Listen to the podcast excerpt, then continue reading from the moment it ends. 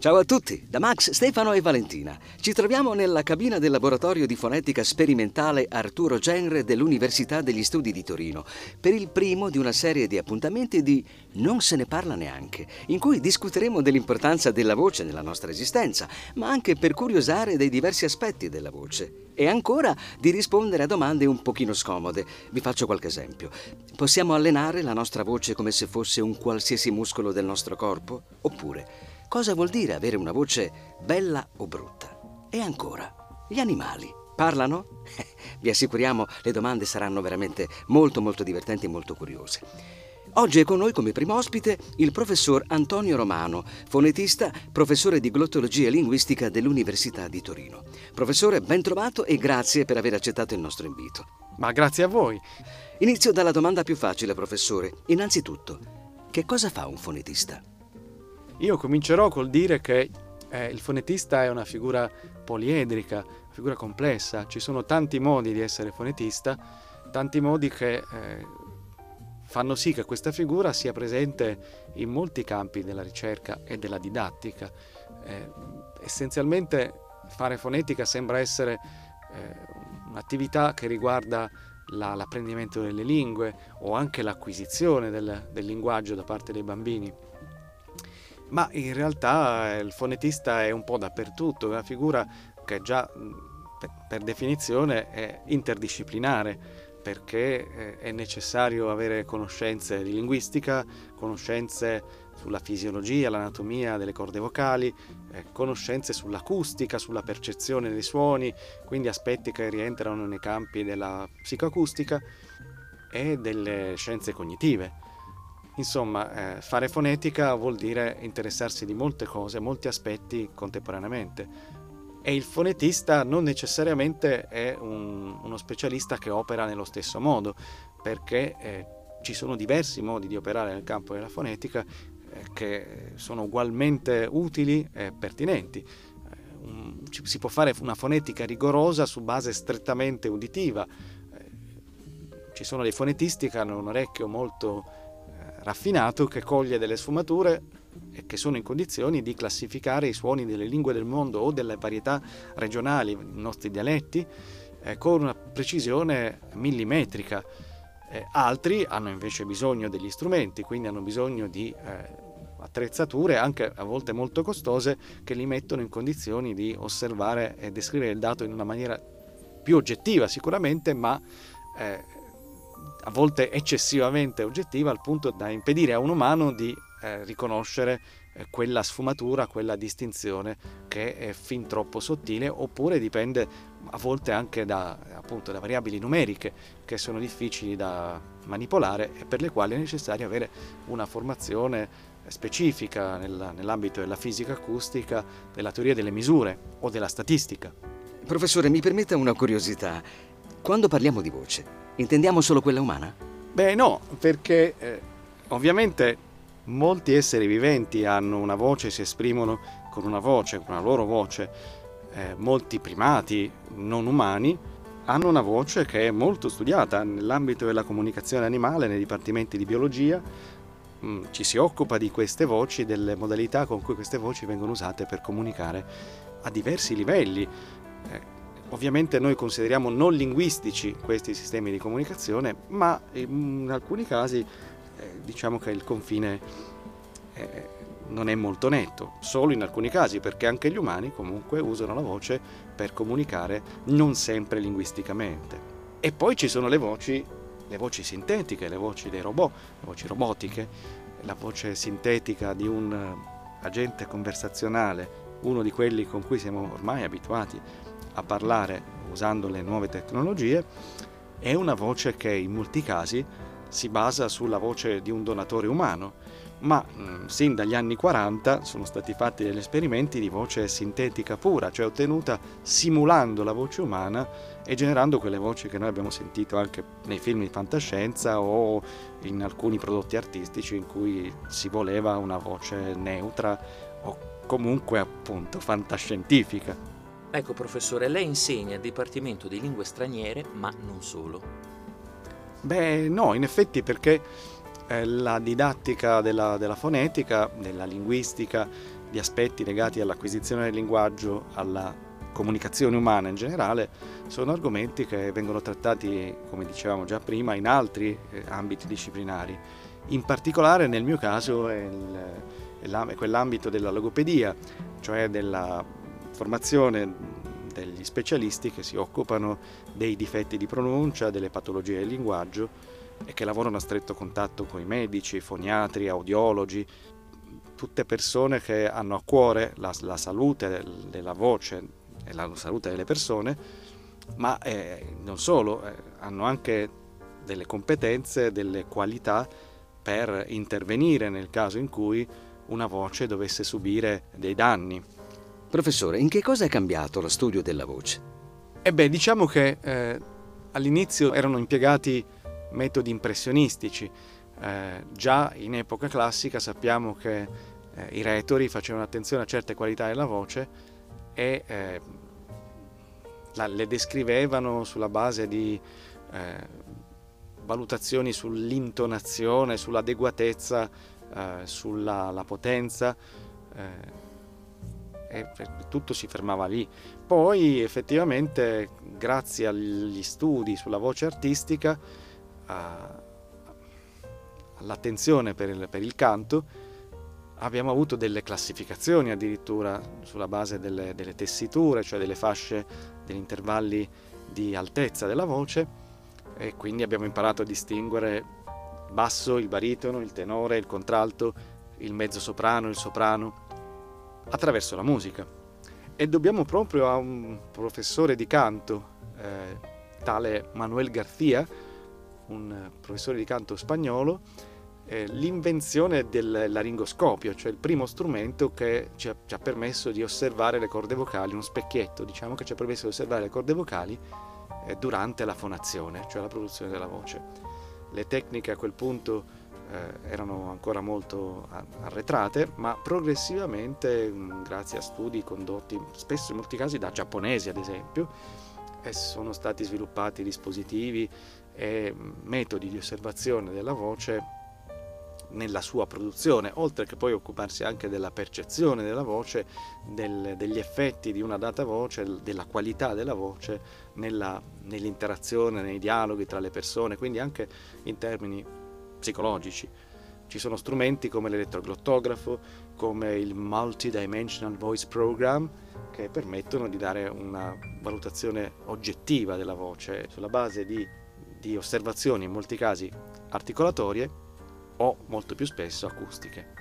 Apriamo una piccola parentesi, professore. Abbiamo chiesto ad alcuni studenti dell'Università di Torino cosa pensano della propria voce e se se ne parla abbastanza. Li ascoltiamo, poi lei commenta, va bene? La mia voce mm, mi piace discretamente. Eh, mi piace ma non riesco a capire bene come sia. Oddio, io mi vergogno molto in realtà. La ritengo mia personale, quindi non, non la cambierei. Eh, ascoltata da me stessa abbastanza. Sinceramente a tratti sì, a tratti no. Io quando canto sì. Diciamo che ho avuto sempre un rapporto un po' ambivalente rispetto alla mia voce. Eh, sì. Eh, ho la R moscia. A me non piace. A me sì. Così così. Sì. E io diciamo che convivo con questo difettuccio della S. Sì. Sì? No. No, neanche. A me abbastanza. Allora, a me non piace, me le immagino in un modo e tutto in un altro. Mi piacerebbe conoscere meglio come si formano i suoni. No, io sinceramente non ne so molto. No, sicuramente non ne sappiamo abbastanza, eh, però credo che oggi sia uno strumento che mh, mm, si stia valorizzando, penso ad esempio eh, agli audiolibri. Penso che con la voce, se ben allenata, si posso riuscire a fare di tutto. A volte mi rendo conto che nelle registrazioni è diversa da come la percepisco io, non ho mai capito perché. Beh, ci esprimiamo con la voce, quindi direi di sì. Secondo me è molto importante, soprattutto per conoscersi meglio, credo. Penso di saperne poco io in realtà. Sì. Poco, poco, sì. Conoscere bene la voce anche, può essere utile anche per poter insegnare modo efficace, ecco. Ma non è neanche troppo fondamentale perché ci sono molte persone che non possono utilizzarla, che sanno esprimersi benissimo senza. Il tono, perché io noto che a volte urlo e me lo dicono gli altri, io non me ne accorgo. A volte mi escono degli acuti, non so perché, per esempio. Eh, secondo me sappiamo pochissimo veramente. Sarebbe bello imparare come gestirla, cioè saperla sapere proprio come funziona a livello proprio di corde vocali eccetera, poi anche la gestione del respiro. Invece a me interesserebbe sapere come cambia la voce ad esempio in quantità in relazione a quanto fumi o quanto bevi. Non so cantare, vorrei imparare a cantare. Sono molto indicative queste interviste che abbiamo realizzato. Ma secondo lei se ne parla a sufficienza oppure no? Eh beh, eh, in molti casi hanno rilevato delle, delle caratteristiche importanti, eh, anche se appunto viste attraverso una terminologia molto impressionistica, eh, attraverso valutazioni forse eccessivamente pessimistiche, un persistente ricorrere di una valutazione negativa sulla propria voce ascoltata nelle registrazioni, sono tutte impressioni che abbiamo ovviamente, ma la voce che la nostra voce mediamente è una buona voce che funziona, che è adeguata agli scopi per cui la usiamo quotidianamente, non bisogna eh, preoccuparsene eccessivamente. È vero che forse appunto un po' di sensibilizzazione, soprattutto per chi usa la voce in modo professionale, eh, è importante perché eh, tanti, in tanti casi un'igiene vocale adeguata eh, può aiutare a prevenire anche delle patologie, ma in ogni caso una, un'attenzione alla voce per la, per la, salute in generale, per la conservazione di un equilibrio eh, mente-corpo, perché noi sentiamo molto spesso la nostra voce, ci può creare delle condizioni di instabilità, avere una voce rotta, eh, una voce eh, sofferente per via di anche semplicemente una raucedine. Le conseguenze sono, sono, sulla nostra salute, ma anche sulla nostra psiche, la nostra salute mentale, perché ci sentiamo più deboli, più, più, più deboli, più affranti se la nostra voce non risponde ai comandi. Quindi sì, effettivamente ricorrere in molti casi a un foniatra, a un medico, un otorino, ci può aiutare a risolvere problemi a volte anche gravi che non, che non auguriamo a nessuno ovviamente, però in generale una maggiore attenzione alla voce può venire anche semplicemente attraverso una sensibilizzazione personale e quindi parliamone.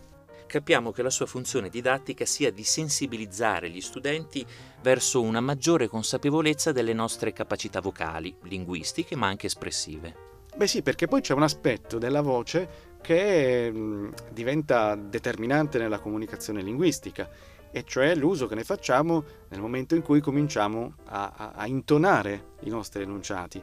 La voce nei nostri enunciati si muove passando da valori più gravi a valori più acuti in continuazione, in prossimità di eh, confini enunciativi all'inizio di un enunciato, alla fine di un enunciato o all'interno addirittura, nel momento in cui ci troviamo di fronte a uno snodo tra un'unità intonativa e un'altra unità intonativa all'interno degli enunciati e quindi all'interno del nostro discorso, eh, facciamo muovere la nostra voce, eh, la facciamo muovere in altezza, variandone l'altezza, per creare tutte quelle relazioni che ci permettono di eh, ritrovare il significato degli enunciati, quindi la, la posizione delle unità informative salienti, e eh, riconoscere le parole, l'accentazione delle parole o la modalità, cioè noi sentiamo se una persona sta affermando o interrogando o sta eh, creando una sospensione, un'attesa che poi risolverà eh, andando verso toni più gravi della voce che segnalano la conclusione del programma enunciativo del parlante.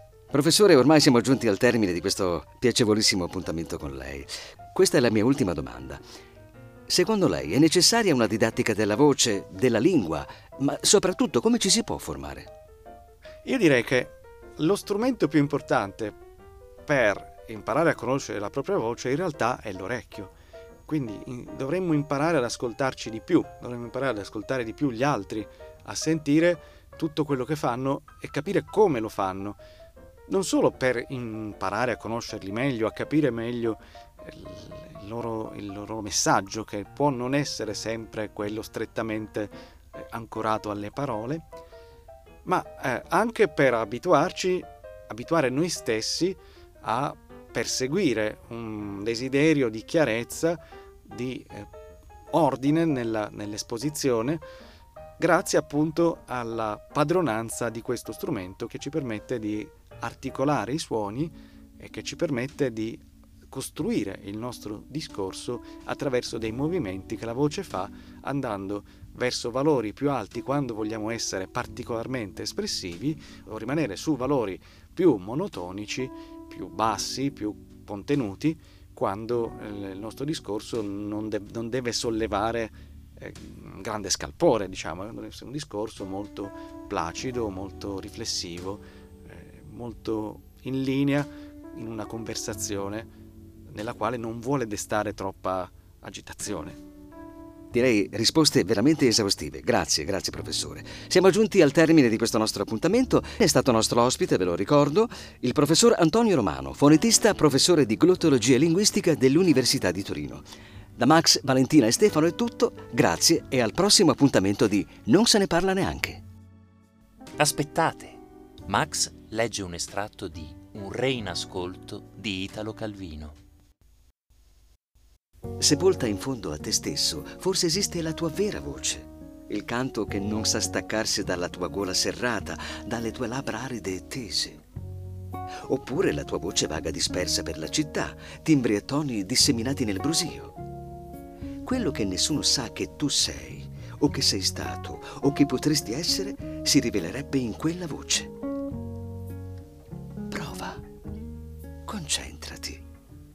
Fa appello alle tue forze segrete. Adesso.